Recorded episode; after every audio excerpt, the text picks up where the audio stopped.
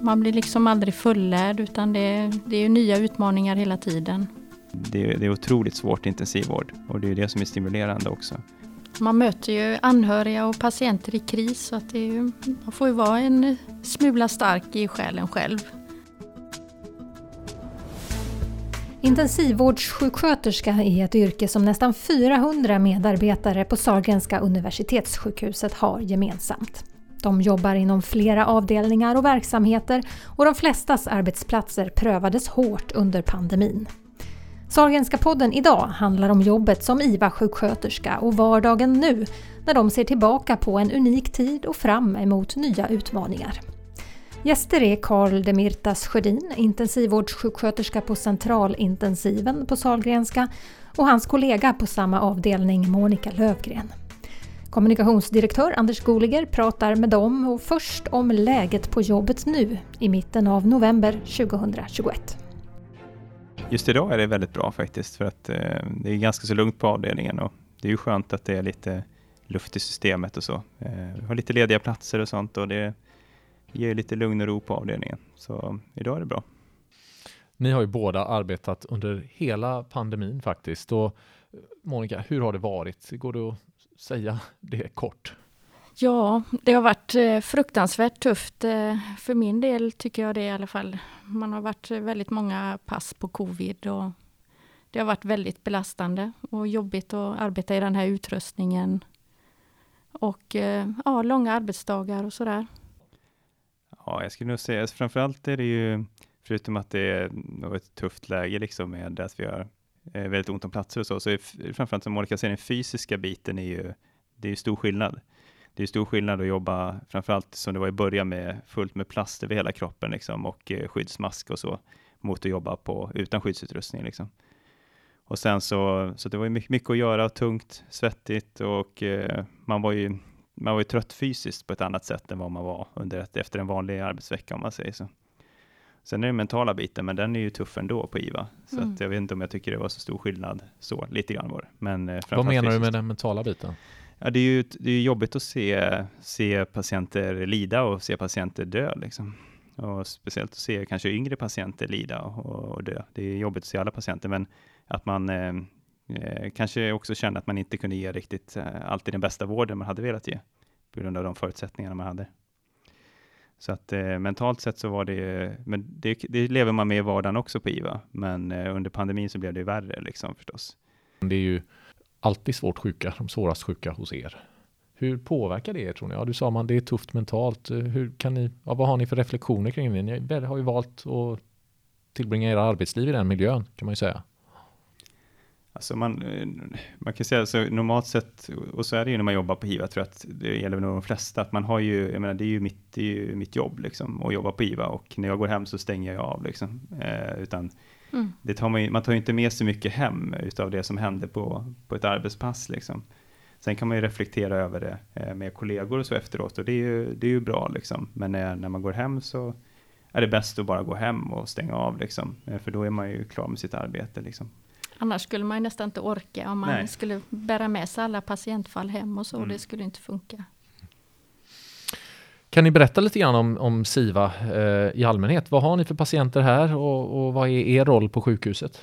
Det är en väldigt blandad patientgrupp vi har. Vi har väldigt mycket olika typer av patienter. Vi har allt från eh, de som brukar kalla för kardioplastik, alltså små barn som gör operativa ingrepp. Eh, och vi har ju diverse olika stora patientgrupper. Vi har levertransplantationer, traumapatienter, eh, hjärtstopp, eh, mycket stora kirurgiska ingrepp som görs som ligger hos oss efteråt ja, vi kan säga vi har det mesta.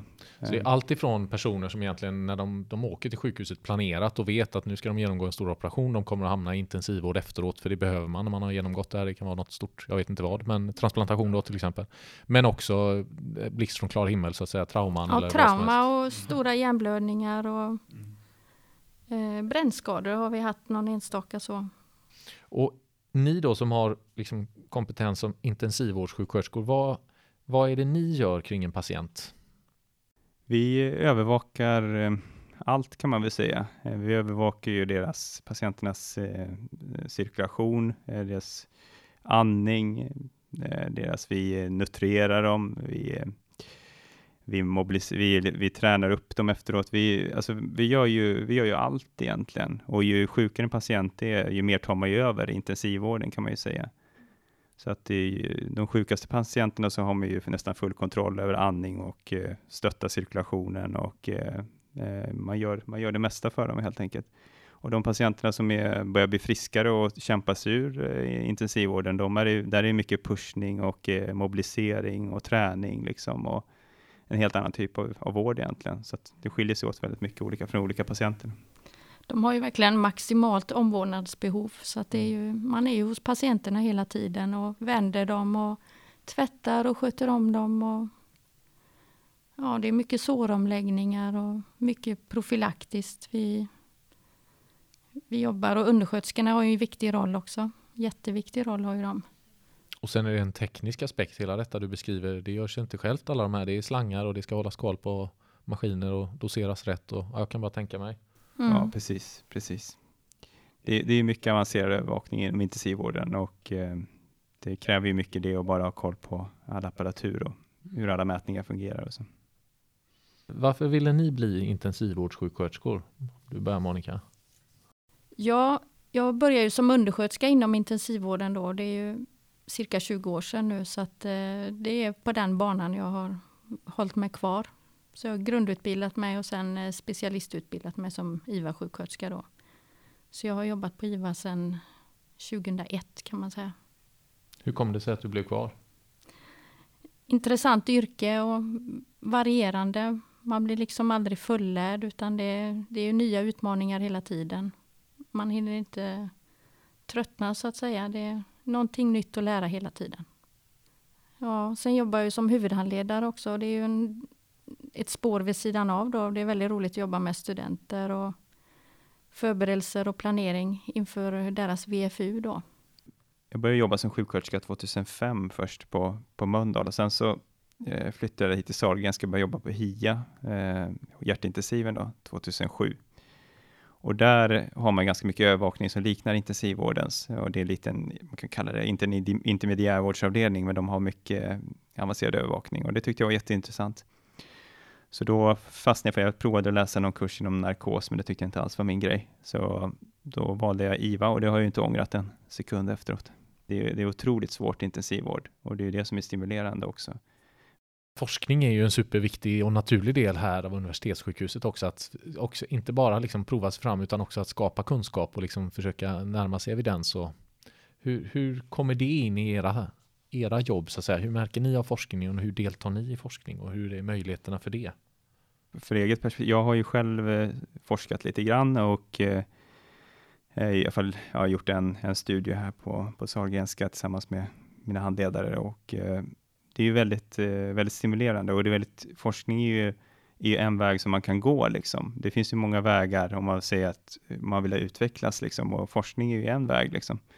Och där har ju Sahlgrenska ändå gjort Eh, en del satsningar på att försöka få sjuksköterskor att forska mer.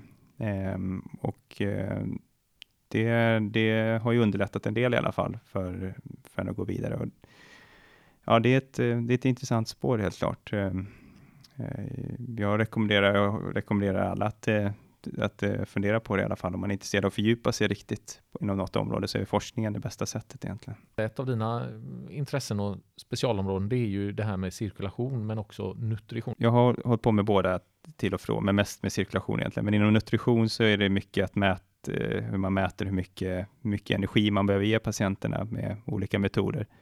Eh, så det har ju varit ett intressant område. Cirkulation, där har jag hållit på mycket lite med olika saker med hur man mäter olika typer av, eh, av blodflöde och tryck och så, och hur vi ska göra det bättre. Kvalitetsarbete om hur man ska förbättra tryckmätningen när vi mäter olika tryck i kroppen. Det blir lätt eh, för att man ska kunna minska fel, felvärden och så som vi lätt får. Det är svårt att mäta på patienter på grund av att de flyttar sig i sängen och hamnar i konstiga positioner och sånt. Eh, så att eh, försöka säkerställa en bättre övervakning av patienterna helt enkelt. Och det är där inom det som jag har gjort ett, lite, gjort ett litet, eh, liten studie också då för att se hur lätt det är för sjuksköterskor att mäta olika tryck korrekt. Ni lyssnar på Salgrenska podden som idag handlar om intensivvårdssjuksköterskor, en av många specialiteter som man kan vidareutbilda sig till som legitimerad sjuksköterska. Här på Sahlgrenska universitetssjukhuset arbetar närmare 400 IVA-sjuksköterskor och två av dem har vi med oss idag. Karl Demirtas Sjödin och Monica Lövgren. Ja, men på temat med det här med kompetens och vidareutbildning och kompetensutveckling, det är ju det är väl en av de här stora poängerna som är universitetssjukhusets liksom särskilda roll, att vi erbjuder karriärvägar för egentligen alla professioner. Och det, det finns hela tiden det här, det är ju det ni beskriver så bra tycker jag, bakom nästa hörn finns det alltid något mer och fördjupa sig i så att säga. Och ett sätt för specifikt sjuksköterskor då, det är ju det här med specialistutbildning genom utbildningsbefattning, alltså man kan plugga till specialistsjuksköterska medan man jobbar. Hur ser ni på hur viktig är en sån här satsning, tycker ni? Eh, jag tror att den är jätteviktig. Alltså, jag, jag fick min utbildning eh, betald när jag läste. Eh, jag hade nog läst IVA ändå, men jag tror att eh, man rekryterar nog eh, många som tvekar lite. Man får tänka på att det är en ekonomisk belastning och läsa en specialistutbildning om man inte får den betald. Liksom, när man är, då ska jag avstå jobb liksom, för att plugga. Eh, så att eh, det är jättebra. Jag tror att eh, för de som är stå, funderar på det, men eh, som är oroliga på grund av ekonom, ekonomin och få ihop det, så är det ju så är det en väg att då kunna läsa faktiskt. Och jag tycker alla som vill specialisera sig ska ju, ska ju försöka göra det. För det är ju bra för deras egen utveckling och för oss också för den delen. Vilka egenskaper ska man ha för att bli en bra IVA-sjuksköterska? Förutom att man ska ha, skaffa sig rätt kompetens och behörighet och så då? Vilja och, vilja utvecklas och, och lära sig helt enkelt. Och eh, eh jag, jag, tror att man, eh, man kan aldrig bli fullärd inom intensivvården. Det kan man inte bli tror jag, inom någon del av sjukvården egentligen om man ska hårdra det. Men, men särskilt inom intensivvården. Så att en vilja att utvecklas och, och lära sig, då kan man hålla på hur länge man vill. Man kan alltid bli bättre inom, inom något område eller alla områden. Och sen eh, handlar det mycket om personlighet också. Klart man måste, eh, att det handlar om att kunna ta hand om, eh, bemöta patienter på ett bra sätt och anhöriga på ett bra sätt. Eh, alltid värdefullt att ha ett, ett naturligt lugn, tycker jag, liksom. Eh, eller att man i alla fall kan hålla sig lugn i akuta situationer. Men det är ju det är sånt som går att träna upp också. Man möter ju anhöriga och patienter i kris, så att det är ju, man får ju vara en smula stark i själen själv för att kunna ta hand om både svårt sjuka patienter och, och närstående. Så att det... det är också en utmanande arbetsmiljö och har ju varit under pandemin. Eh, och vi kan ju se liksom att det är, det är många som börjar, men det, är också, det gäller också att få medarbetare att vilja stanna inom egentligen hela sjukvården. Och det är ju samma fenomen som man ser på utbildningarna kanske, att det finns det är en del som hoppar av och det är ju samma, vissa lämnar sjukvården. Det är på grund av arbetsmiljö eller på grund av, ja, det kan vara olika skäl. Men hur ser ni på det? Hur, hur ska man få fler att stanna kvar och jobba med arbetsmiljön? Hur tänker ni kring det? Ja, det är ju ofta väldigt tunga rum som vi kallar det då när det är två tunga intensivvårdspatienter. Och det kan vara väldigt stressigt, stressig miljö. Sen har vi ju inte de bästa lokalerna på SIVA just, det måste man ju säga också. Ganska trångbodda. Ja, men det, det är nog, jag tror Monica är inne på något som är väldigt viktigt och det är ju att man har en eh, man har en bra arbetsmiljö för, för oss och för patienterna. Och det handlar ju delvis, vi kan inte göra så mycket åt våra lokaler som det är, utan man kan ju inte bara trycka upp en ny intensivvårdsavdelning bara sådär. Men, men att ha en bemanning så att man har liksom, kan få hjälp på salen när man behöver det och kan bemanna upp en sal när det är tungt och så. Eh, det gör väldigt stor skillnad liksom. För att i botten så är det att den frustrationen man känner oftast när man går hem och man känner frustrationen är att man inte har gjort tillräckligt på sin sal, liksom att man inte gjort tillräckligt för patienterna. Och det är ju för att man inte hinner med oftast. Och det, det går ju att rätta till genom att man får mer hjälp liksom. Och det försöker vi jobba med hela tiden. Men just att hålla en bra eh, personaltäthet, liksom, så att man kan få stöttning på salen när man behöver det.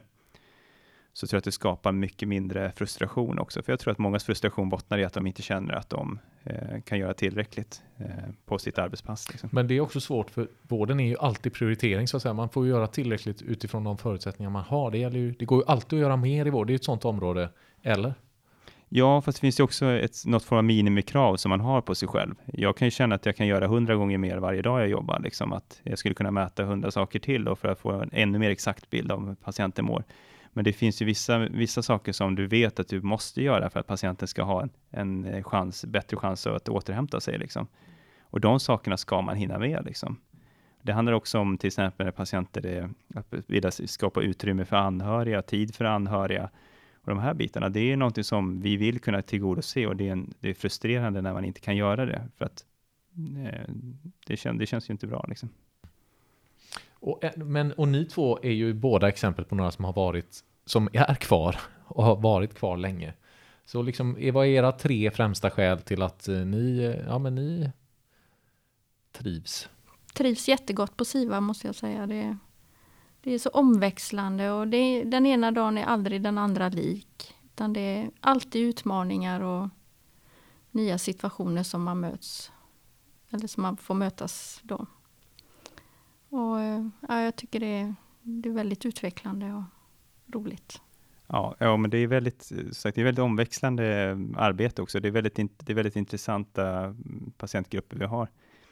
Men eh, framförallt, eh, de, jag känner också, visst, är, kollegor är jätteviktigt och det är, man, vi, vi har en jättebra arbetspersonalgrupp. Eh, men framförallt är det kanske, mm, kan jag tycka också, de, alla de dagarna när man känner att man har gjort ett bra arbete kontra de då, som jag beskrev innan, när man inte gör ett bra arbete. Men alla de dagarna du har gjort ett riktigt bra arbete, det är ju väldigt stimulerande. Liksom. Det kanske är tidigt att säga att pandemin är över, eller det är den ju inte. Men ändå så är, är ju ni i en annan vardag nu och hur ser ni, vad, vad, ser ni framför er nu när ni blickar fram? Liksom, ni har fått lite återhämtning, det är lite lugnare här idag, det finns till och med tomma platser. Vad ser ni framför er här liksom, närmsta halvåret, året? Vad, vad kommer att hända på SIVA som ni ser fram emot? Ja, jag ser fram emot att jobba mycket med eh, eh, att börja jobba igen med utvecklingsarbete och förbättra vården som vi bedriver. För det är ju det vi inte hunnit med under den här tiden. Så att mer tid för det och eh, eh, mer tid för bra, bra arbetsmiljö också på salarna och, eh, ja, och normala semesterperioder. Mycket har man fått lägga åt sidan nu under pandemin och det har ju även varit det här huvudhandledaruppdraget då som man har inte fått någon tid för eh, för det arbetet. Så det är mycket man har att ta igen nu när det är lite lugnare. Så att det känns bra att man kan blicka framåt. Tack Karl eh, Demirtas Sjödin och Monica Lövgren, båda intensivvårdssjuksköterskor på centralintensiven på Salgrenska, eh, för att ni var med här idag och berättade om er vardag i Salgrenska podden. Jag heter Anders Goliger och är kommunikationsdirektör på Salgrenska universitetssjukhuset. Hör gärna av er till mig och berätta vad ni tycker om podden eller tipsa mig om gäster eller ämnen som vi borde ta upp. Ni två till exempel har ju kommit hit eh, till podden tack vare att vi fick ett tips här från Siva. Så tack för att ni var med. Tack så mycket. Tack.